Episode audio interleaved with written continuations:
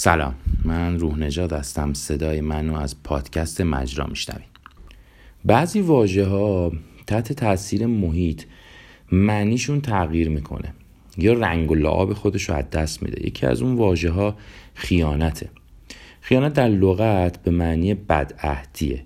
یعنی وقتی یه توافقی می‌کنین و بهش پایبند نیستین در واقع خیانت کردین. آدما طبق نظام ارزشی که تو پادکست های قبلی راجبش توضیح دادم کلمه خیانت رو برای خودشون شخصی سازی می‌کنن یعنی تعریف شخصی ازش پیدا می‌کنن. که توی روابط بین زوجین کاربرد بیشتری داره.